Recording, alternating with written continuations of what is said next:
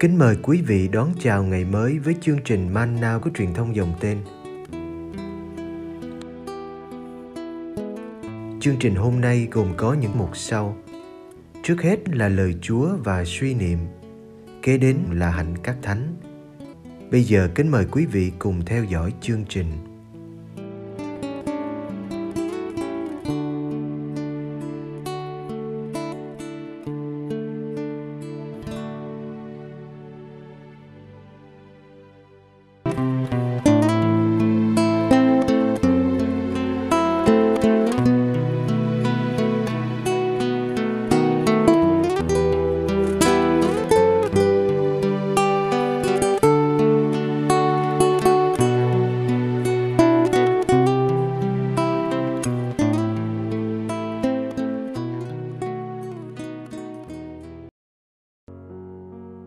Giêsu hiện ra với các môn đệ. Do An chương 20 Vào chiều ngày ấy, ngày thứ nhất trong tuần, nơi các môn đệ ở, các cửa đều đóng kín vì các ông sợ người Do Thái. Đức Giêsu đến đứng giữa các ông và nói: "Bình an cho anh em." Nói xong, người cho các ông xem tay và cạnh sườn. Các môn đệ vui mừng vì được thấy Chúa người lại nói với các ông, bình an cho anh em, như chúa cha đã sai thầy, thì thầy cũng sai anh em. Nói xong, người thổi hơi vào các ông và bảo, anh em hãy nhận lấy thánh thần. Anh em tha tội cho ai thì người ấy được tha. Anh em cầm giữ ai thì người ấy bị cầm giữ. Một người trong nhóm 12 tên là Thomas cũng gọi là Didimo không ở với các ông khi Đức Giêsu đến. Các môn đệ khác nói với ông, chúng tôi đã được thấy Chúa. Ông Tô-ma đáp, nếu tôi không thấy dấu đinh ở tay người, nếu tôi không xỏ ngón tay vào lỗ đinh và không đặt bàn tay vào cạnh sườn người, tôi chẳng có tin.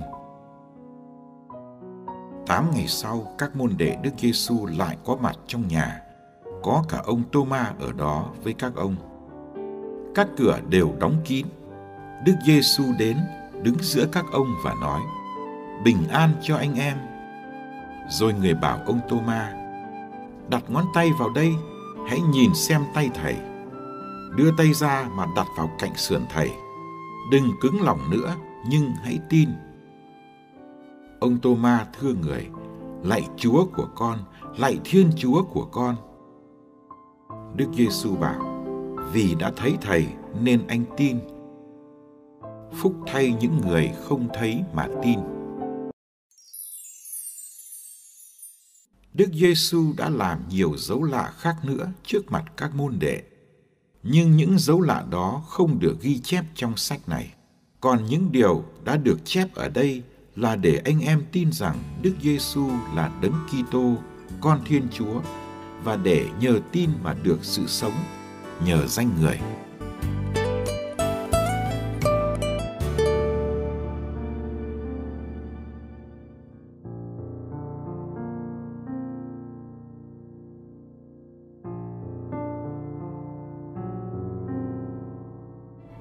Sau khi bà Maria Magdala đi kể lại cho các môn đệ chuyện bà đã thấy Chúa phục sinh hiện ra với mình thế nào họ cũng không có vẻ gì thay đổi. Họ vẫn ở với nhau cửa đóng chặt vì sợ những kẻ đã giết thầy. Đức giêsu thấy các môn đệ cần có một kinh nghiệm như bà maria nên vào buổi chiều ngày gặp bà, ngài đã đến gặp các môn đệ.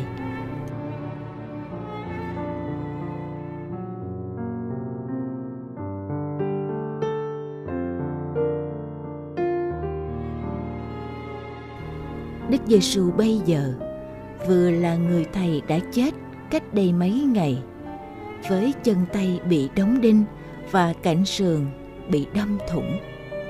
Vừa là đấng đã được phục sinh, với thân xác được biến đổi. Đấng đang đi vào một thế giới mới, trong một tình trạng mới.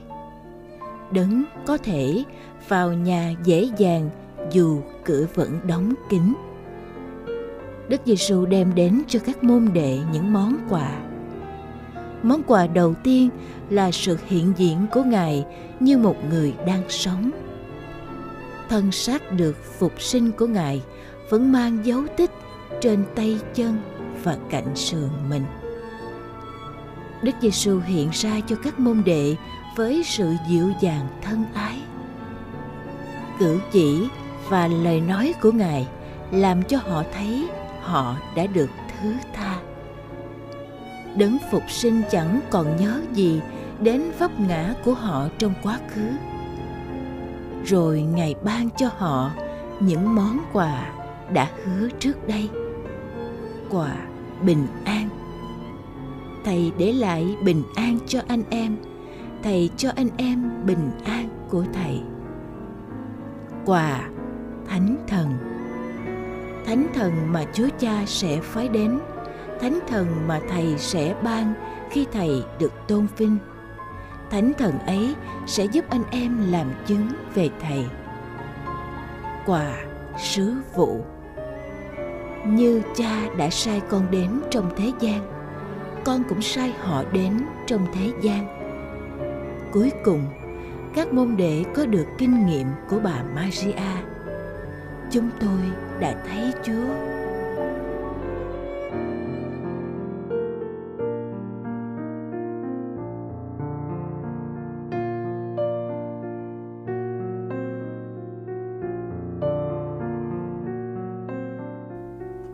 Sự hiền diệu của Đức Giêsu còn được bày tỏ một cách tuyệt vời khi Ngài hiện ra như chỉ để gặp riêng ông Tô-ma. Ngài chiều ông vì Ngài quý ông, Ngài không muốn mất ông. Thật ra đòi hỏi của ông không có gì quá đáng. Ông chỉ đòi những điều các môn đệ khác đã được hưởng. Đó là thấy các dấu đinh trên tay chân và dấu đâm ở cạnh sườn. Và nhiều hơn một chút, ông đòi được chạm vào các vết thương. Tội của ông không phải là tội đòi có một kinh nghiệm thấy chạm mà là tội đã không tin vào kinh nghiệm của các anh em. Đấng phục sinh đã thỏa mãn mọi điều ông yêu cầu. Ngài mời ông làm những gì ông mong ước. Tô-ma có dám làm không?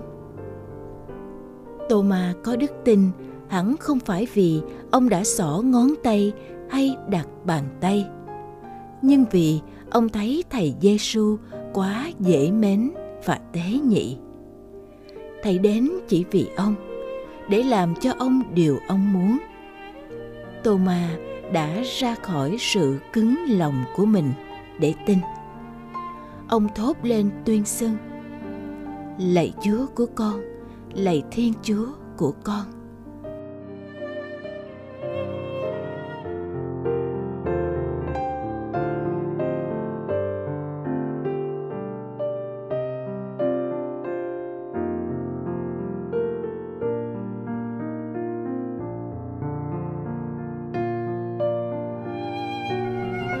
Người ta tin những điều mình không thấy.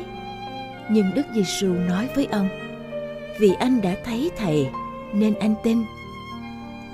Thomas chỉ thấy các vết thương trên thân xác sống lại của thầy. Nhưng ông đã tin và tuyên xưng thầy là chúa và là thiên chúa của ông. Điều ông tin vượt quá điều ông thấy. Chúng ta được hưởng mối phúc không thấy mà tin vì chúng ta không có kinh nghiệm như bà Maria, các môn đệ hay Thomas. Nhưng chúng ta đã tin vào lời chứng của những người đã thấy và đã dám chết vì lời chứng của mình.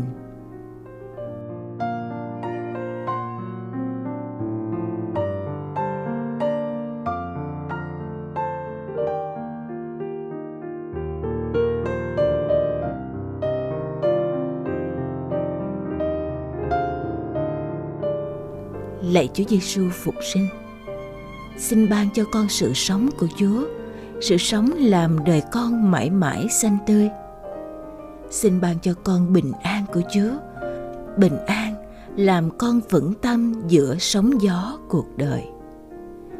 xin ban cho con niềm vui của Chúa, niềm vui làm khuôn mặt con luôn tươi tắn. Xin ban cho con hy vọng của Chúa, hy vọng làm con lại hăng hái lên đường. Xin ban cho con thánh thần của Chúa, thánh thần mỗi ngày làm mới lại đợi con. Amen.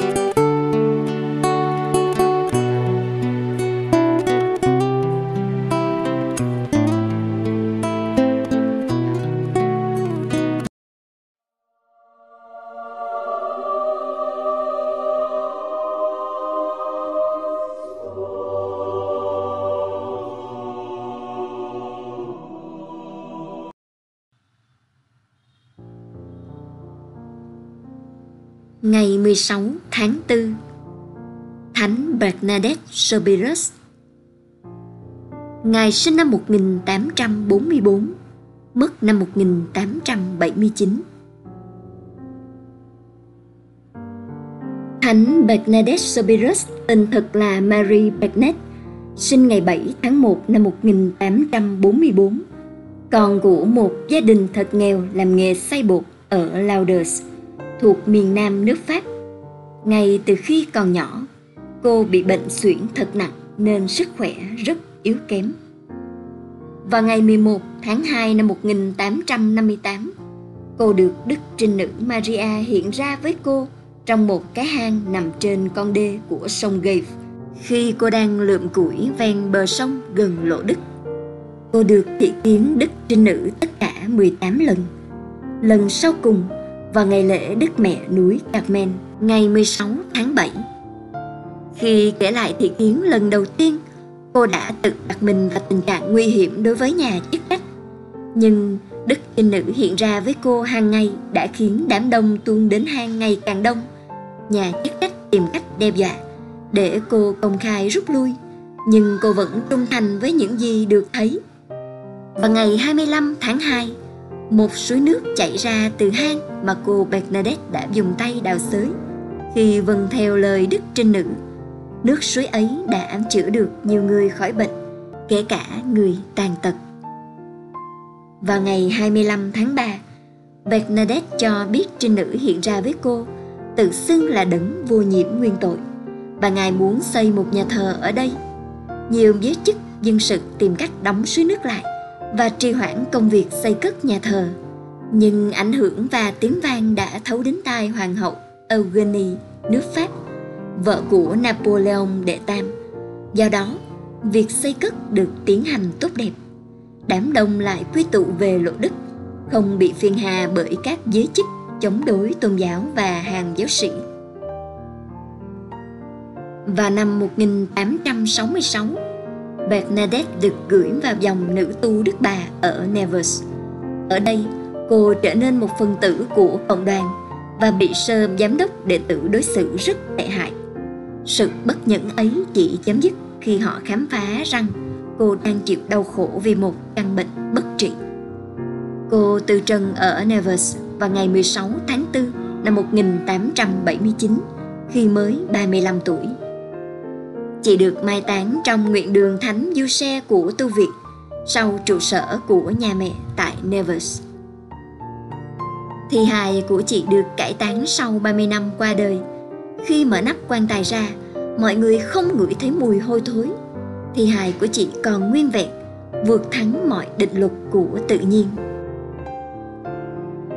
Đầu gối bên trái nhỏ hơn bên phải do ảnh hưởng của chứng bệnh lao xương trang phục liệp bị ẩm ướt. Xung quanh thi hài có bụi đất và lớp than, nhưng hai cánh tay và gương mặt không hề bị ảnh hưởng. Nước da vẫn còn tự nhiên, các răng được trông thấy rõ ràng vì hai môi hé mở. Mắt hơi lõm sâu, hai bàn tay còn nắm cổ trang hạt đã bị rỉ sét. Tượng chuộc tội bằng đồng trên ngực thi hài đã bị phủ một lớp đồng xanh. Thi hài được thay tu phục mới, được đặt trở lại trong quan tài và mai táng trở lại xuống lòng đất. Cuộc cải táng lần thứ nhì ngày 3 tháng 4 năm 1919, 10 năm sau trong giai đoạn cuối của tiến trình phong thánh, thi hài của vị nữ tu đáng kính vẫn còn nguyên vẹn như 10 năm trước, ngoại trừ da mặt hơi bị biến đổi do bị rửa trong lần cải táng trước. Gương mặt của chị Thánh được bọc sát, thi hài được đặt vào quan tài kính để các tín hữu có thể nhìn thấy khi kính viếng thánh đường San Gilda tại trụ sở nhà mẹ tại Nevers. Lộ Đức đã trở nên trung tâm hành hương lớn nhất thế giới và suối nước nhỏ bé ấy hàng ngày vẫn cung cấp nước cho khách thập phương từ khắp nơi trên thế giới. Sơ Bernadette được Đức Giáo hoàng Pius thứ 11 phong chân phước năm 1925. Tám năm sau, chính ngài nâng chị Bernadette Soubirous lên hàng hiển thánh ngày 8 tháng 12 năm 1933. Xác của Thánh Bernadette vẫn còn nguyên vẹn cho đến ngày nay và lôi kéo nhiều người đến kính viếng trong nguyện đường kính thánh nữ ở trụ sở nhà mẹ của ông dòng tại Nevers. Bernadette là vị thánh đầu tiên được chụp hình năm 1862 do cha Bernardo. Nhiều tác giả từ Hisman đến Yola đã viết về lộ đức.